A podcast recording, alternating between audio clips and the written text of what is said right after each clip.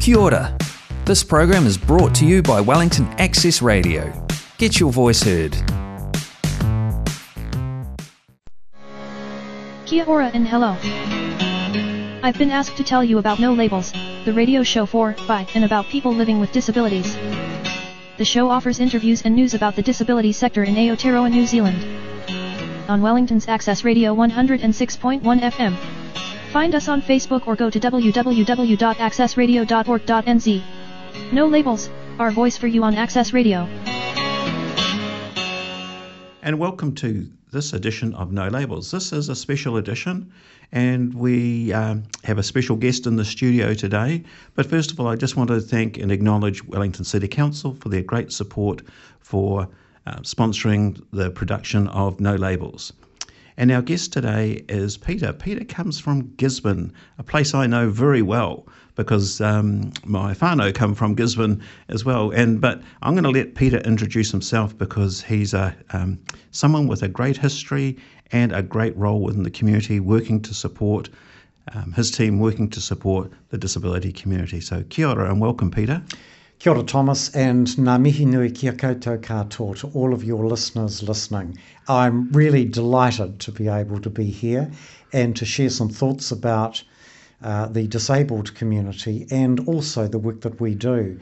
I um I went to school in the 60s, you know, when if you had a disability you had to make do. And I just want to say that and acknowledge the huge change that's occurred and the way we're evolving to be more inclusive.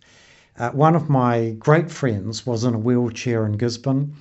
We had to haul him up to inaccessible places for him to get his class lessons. When I look back now, I shrink with embarrassment at the the way in which it was expected to work where there were no no latitude given whatsoever. So I think now we've come a long way and the journey is underway but not yet finished. Thomas, I went to school in Gisborne, came to Victoria University, became a young lawyer doing litigation. Then, a bit unexpectedly, at a very young age of 36, was asked to be a district court judge. That is uh, very young. it is young. When I look back now at photographs of me at that age, I think, really? But it gave me an enormous ability to spend a lot of non sitting time with my young family so instead of being locked in a legal office till late at night, uh, we were able to do really good stuff together as a family. So I started that, and then I just want to say along the way, I was asked by the government to spend two years in the Pacific teaching judiciary, which I did in 2002 and 2003. And that's relevant to one of the songs we're going to talk about today. Then I was asked while I was in Kiribati if I'd be the principal family court judge. Uh, that was 2004. I did. I finished that, became a law commissioner, and then totally unexpectedly, I was rung one day at the beginning of 2015 uh, because Parliament needed a new chief ombudsman. And that's a long process to be appointed, but uh, that happened. So, the end of 2015, I became the chief ombudsman, and that's the role I presently hold. So, that's my career in a nutshell. So, Peter, um, the Chief Ombudsman, that's a, a, a fairly um, hefty title, um, one we've actually heard quite a bit in the media over um, the last few months around um, you know people in prison, a whole host of host of areas, but you also work quite widely and um, across the disability community as well. So, what's involved of being a chief ombudsman? Very good question and really significant because this year in October we celebrate 60 years of the Ombudsman scheme having existed in New Zealand. It's a Scandinavian expression, it's gender neutral. You'd think ombudsman means you've got to be a man, but you don't. It's a gender neutral expression. And in the Scandinavian language, it means a person who investigates. So in October 1962, the first ombudsman, Sir Guy Powles, probably our most famous ombudsman, was sworn in with a staff of about four. We now have a staff of over 200. Wow. The offer, the act that I work under has provision for up to four ombudsmen to be appointed. But as I have such a good staff, and I mean that, uh, I operate as a sole ombudsman, and the Act says that an ombudsman there must be uh, of the ombudsman one who's the chief ombudsman. So I run the show, but with this hugely talented, good staff. And you're right about the jurisdiction. I didn't know all this. I really didn't. But when I started, I realised that one of the things we do is to monitor the United Nations Convention on the Rights of People with Disabilities. And that's one of my biggest and important roles, which I'm very happy to develop with you. But it's certainly one that's receiving a lot of time and attention at the moment. Mm. I can imagine because I know we had a number of um, sessions earlier this year, um, online sessions with um, the DPO Coalition, um, yourselves, and uh, Human Rights Commission. And I understand there's a um, group of people heading off to Geneva later this year um, in respect to the, the report? Yes, so there is an official mechanism, I'll call it that, it's a body of us, and it consists of three partners the Human Rights Commission, uh, the Disab- Disabled People's Organisations, and the Ombudsman Office.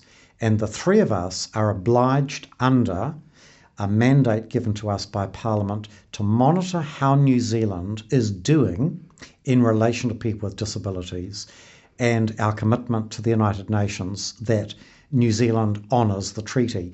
To make sure, from a UN point of view, that we are, there's this examination that occurs, and it will happen in August, by the UN in Geneva of the um, New Zealand government. So our office goes to that. The DPOs will send some members, and so will HRC. And that's when how New Zealand is stacking up, how we're doing, will be looked at and reported on.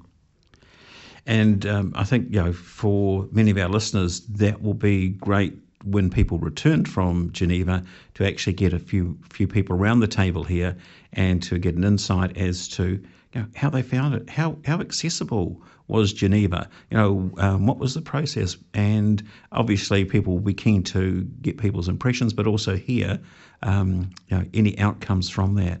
Um, we know it's a fairly lengthy process, but I think our listeners would be really keen to know um, in future you know what the outcome was and how well we actually did stack up. Because I know with the um, online webinars that we held, there were certainly you know there was a great deal of progress has been made, but there obviously there's still some areas for improvement. And I think you highlighted that on that at very at the very beginning when you talked about you know what you had to do at school to um, help a student in a mm. wheelchair and the huge inroads we've made, but obviously there's still um, lot more progress to be made to have a fairly, you know, to have a fully inclusive society. Yes, and that that's the right that people with that the disabled community has. That's the right. The the convention says that those who have a disability have an equal right to participate.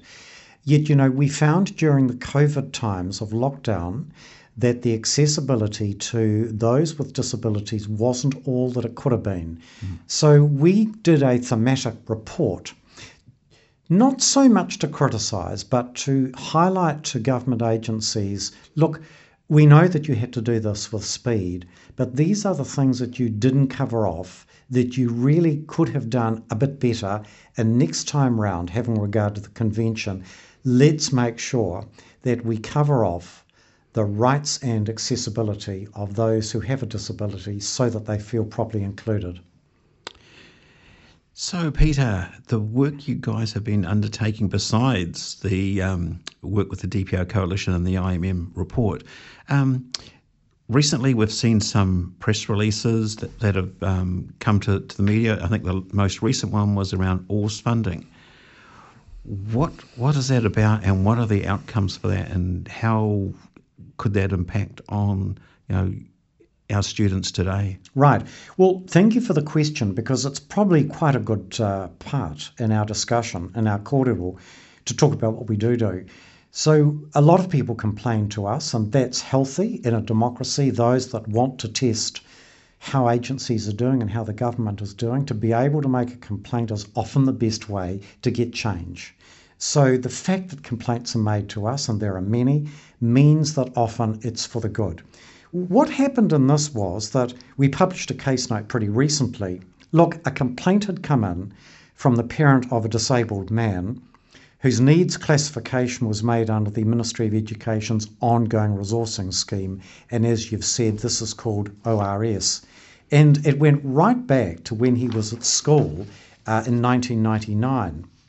So now MSD uses this assessment to determine funding for disabled people for community participation services from the time they leave school until age 65. Now, the complainant said, look, this assessment at school was incorrect and he should have been classified with very high needs, resulting in a better level uh, of funding. I was interested in the complaint, we researched it. We found that this system of classifying now was unreasonable that there was no mechanism to reassess funding for community participation programs for disabled people throughout their life once they've left school. It just wasn't acceptable. We noted what Article 19 of the UN Convention says about the rights of people with disabilities. So, look, we delivered this opinion, Thomas. MSD undertook to apologise to provide a flexible payment and engage with the complainant to explore other existing assessment options. Just two other things. The ministry also said it would review its vocational support, including community participation services, and develop advice for ministers to consider. And finally, I commended MSD for its response um, and for its willingness to work towards a positive outcome. Now, Thomas, this may have quite wide reach through the disability community. And if we've succeeded in a change where people need to be funded properly and fairly, then that's why I consider my job as so worthwhile. Mm. And I think that's the sort of view within the community that I've, i picked up when I was reading the, the release. That I think people see that it's a, such a huge positive move that this could have significant implications for you know students moving forward, especially. So, Peter, music. Yes. I hear you're a bit of a dancer in the office. Uh, look, that's a great exaggeration. Although I have to tell you, I, I did once, some 10 years ago, win a dancing competition in Trader Jack's Cafe in Rarotonga. Um, and always felt that was slightly generous of those present. But I said to you that I spent some time in the Pacific, mm. and that's had a huge influence on my life and what's dear to me and the things that appeal. So, what's the song that we're going to play first? Well, the, the, there, there are two I feel, and the first one is called Pate Pate. Now, the point about that is there is a wonderful Pacific group called Te Vaka. And the drums, which are called pate, they, that's their names, they're just so evocative. Hmm. And I think that the where the Pacific community teaches us so much, it's about our expression of music, our expression of our personality. It takes you to a plane where you just feel that life is so worthwhile. So Pate Pate is one of the best songs that Te Vaka put out. Right, well, let's go. Yali Yatu.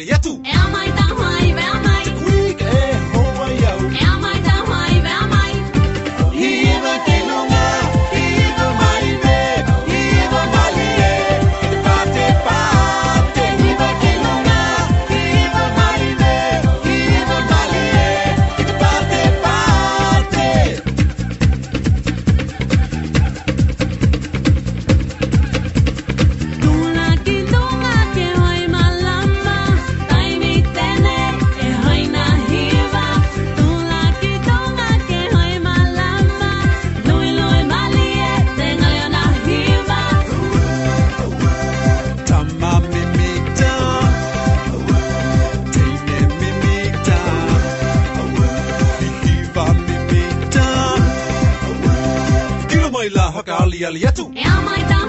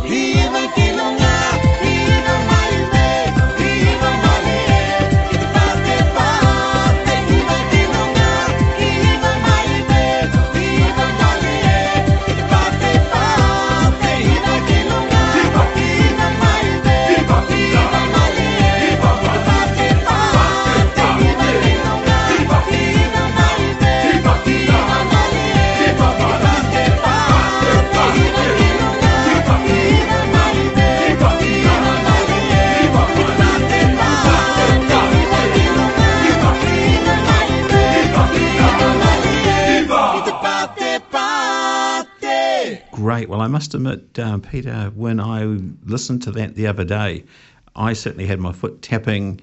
Um, I won't tell you that anything else, but was, my foot was certainly tapping while I was listening to it 'cause it's the first time I'd heard it, and it was a great song. So thank you for sharing that with our listeners. Peter, you talked about um, complaints. So, what is the process involved if someone wants to make a complaint, or um, you know, and what are the sorts of areas, or are there limitations as to the areas that people can complain about? Let's start with the second question first. Yes, there are limitations. We don't do private disputes, and so if you've got a dispute with a neighbour or a bank, you have to go elsewhere to get that Right. resolved. In the case of a bank, it's the banking ombudsman. Um, if it's a complaint about your insurance company, you'll go to the insurance ombudsman, and they're different people. But we do a huge amount in the government sector and local body sector. And there's virtually nothing that we can't touch as far as government agencies are concerned and um, local government. Now, it's fair to say that we can't review decisions of ministers of the Crown, and we don't oversee uh, conduct of the police or the military. But other than that, um, we have a very broad jurisdiction, about 4,600 agencies throughout the country, everything from the South Otago Possum Control Board through to Auckland City Council, through to the one of the biggest of the agencies, corrections. If you want to make a complaint about the action of an agency that's affected you, and normally it'll be a decision that's been taken that you don't think is reasonable or fair, then you can come to the Ombudsman. Our role is to investigate, to assess. We try and get a solution. We're not like a court. We don't deliver a shattering decision and then enforce it as a judge can with a penalty. But we, as we did in the very case you've talked about with the ORS assessment, we get to a point of saying to an agency, we think you could have done this better, will you? And mostly they do. Now, your first question, accessibility, hugely important. In the old days, and you'll know this as well as me, it was pretty bureaucratic and pedantic. You had to fill out a bit of paper, you had to post it, you licked the stamp, and on it went. These days, we're more socially media driven.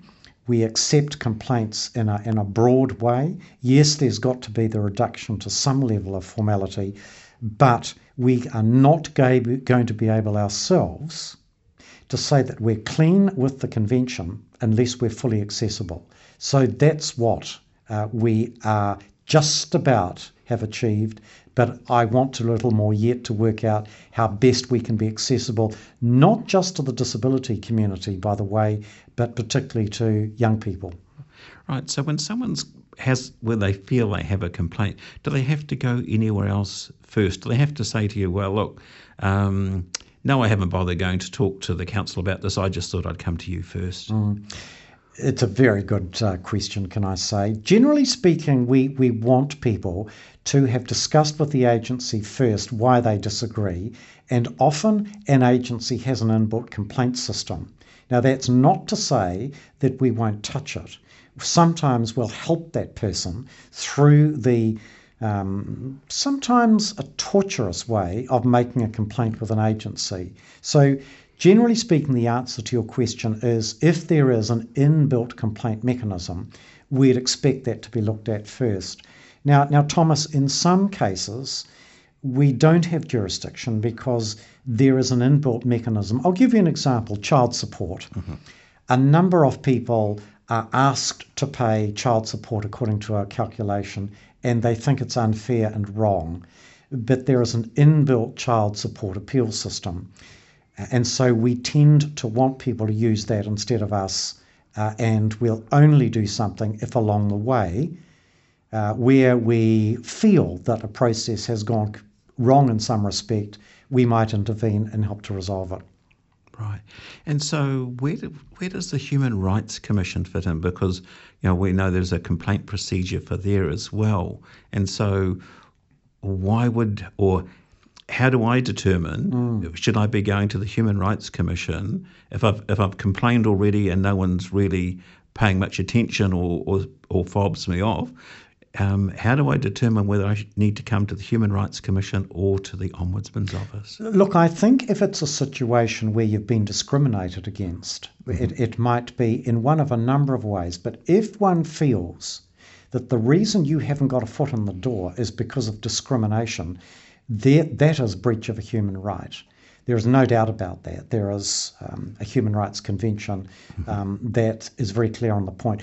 So, the, the brief answer to your question is the Human Rights Commission is centrally about human rights and not being afforded a right of a number. We are much broader and are generally speaking driven by a decision made about uh, something by an agency. Usually, I have to say it's not breach of a right. It's more likely to be an unfair, uh, it might be an immigration decision where a visa has been denied or a fee has not been waived in circumstances where you feel it should have and it's unfair and unreasonable. So the difference between us, you'll see, is one's pretty much oriented to rights. We are pretty much oriented to unreasonable decisions that affect the citizens of New Zealand. And that's a nice way to um, clarify it. So thank you, Peter.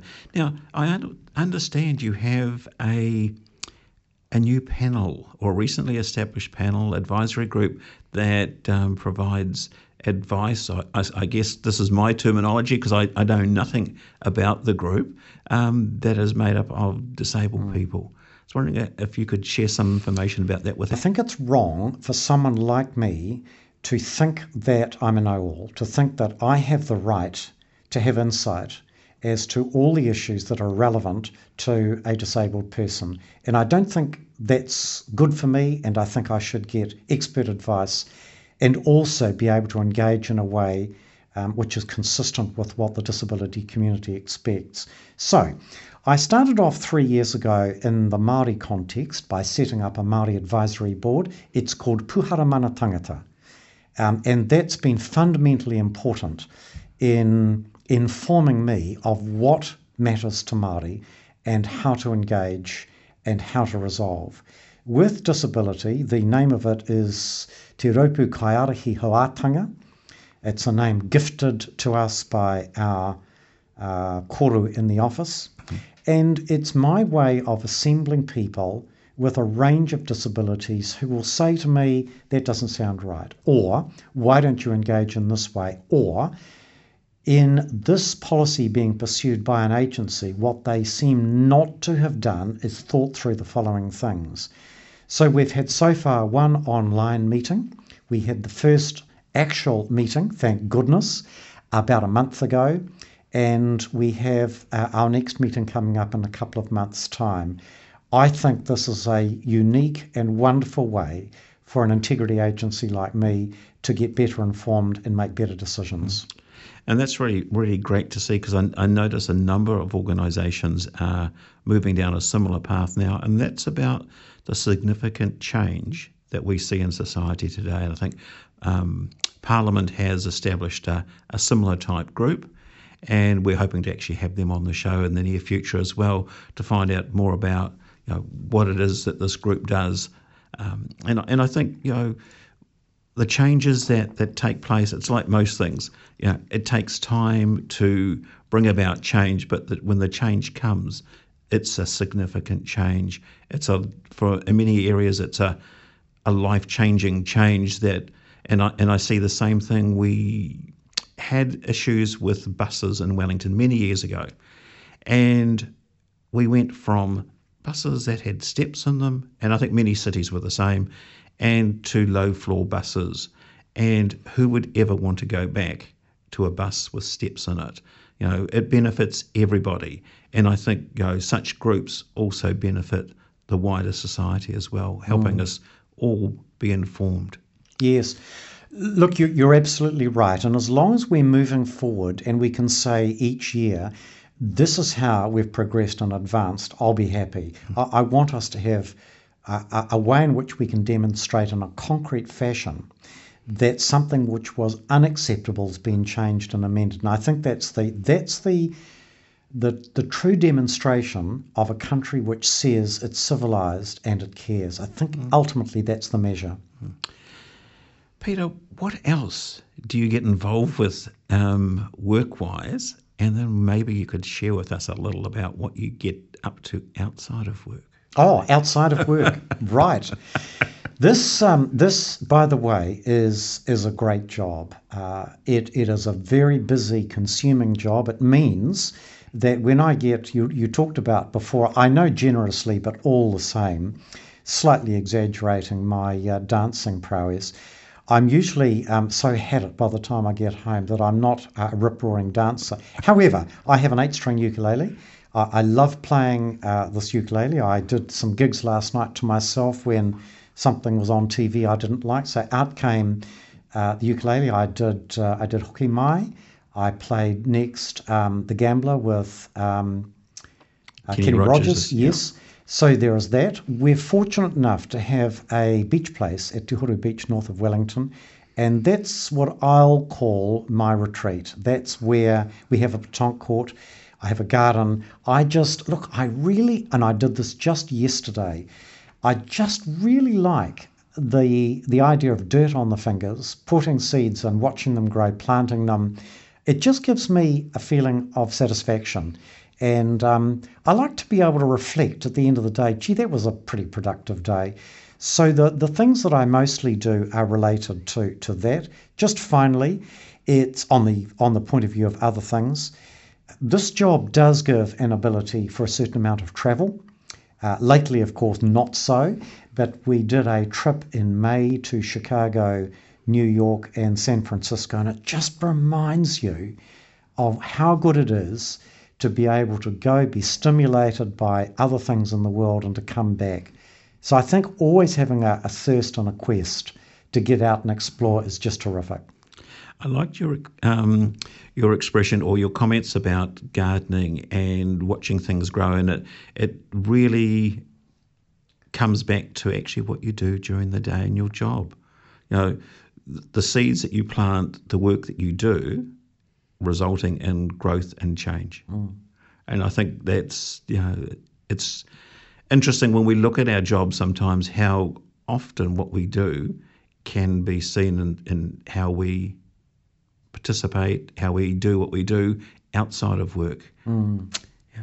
So, Peter, you've got another song for us. What is it? Well, you know, uh, I've I've always adored the Rolling Stones. Uh, look, these these pretty ageless men um, who have been able to play music for such a long time, and when they sing "Faraway Eyes," it's in some ways the cleverest spoof on aspects of America, which of course we sort of like on the one hand, but at other times we're not quite so sure.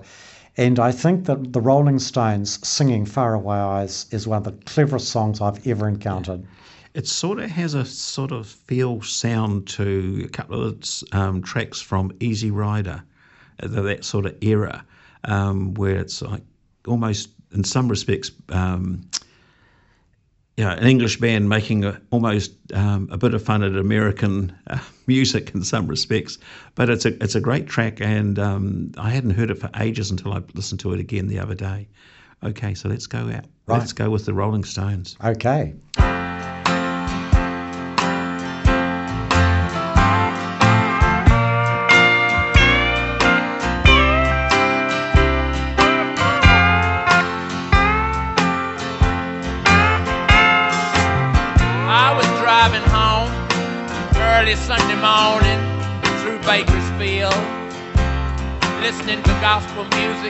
Colored radio station.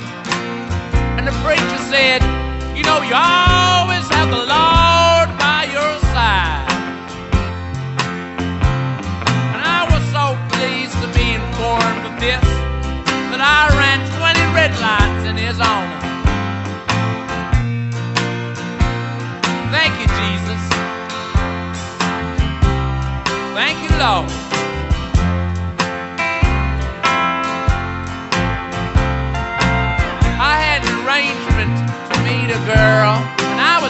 And I thought by the time I got there, she'd be off. She'd be off with the nearest truck driver she could find. Much to my surprise,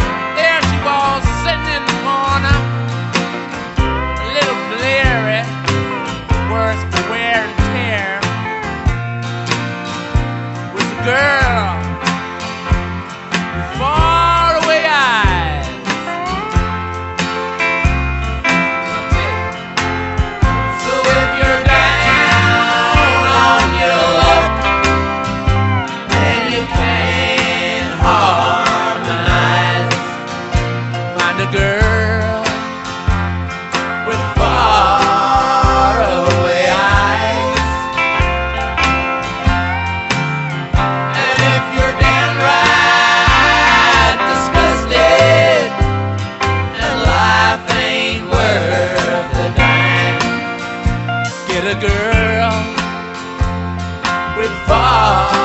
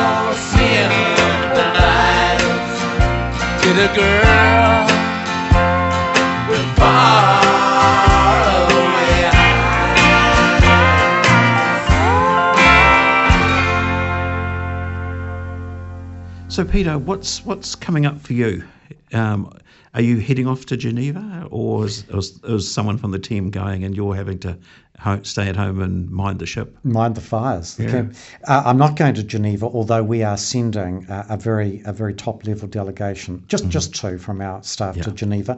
Look, it's a really exciting year for us, Thomas. We we have our 60th celebration Mm-hmm. uh, on the 12th of October. Uh, we'll be having ombudsmen from all around the Pacific coming for that. It's a really exciting, good time. The other thing is New Zealand's international role and our role in the Pacific. And that's an important role. Part of the, the job I do, I'm a second vice president of the International Ombudsman Association. That means that I get out and about a bit. So, for instance, I've just done Rarotonga officially. We'll do Samoa the first week of September to help with the Constitution celebrations.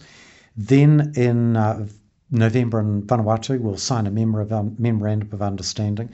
So, what's coming up is at long last getting out, supporting our office colleagues in the Pacific, helping them with the knowledge and the resources that we've got, and helping to build and sustain integrity in the Pacific.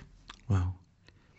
Peter, thank you so much for coming in today and sharing so much about what the Ombudsman Office does and some of the great work you do, you do uh, as in you know the, the team um, led by you, of course.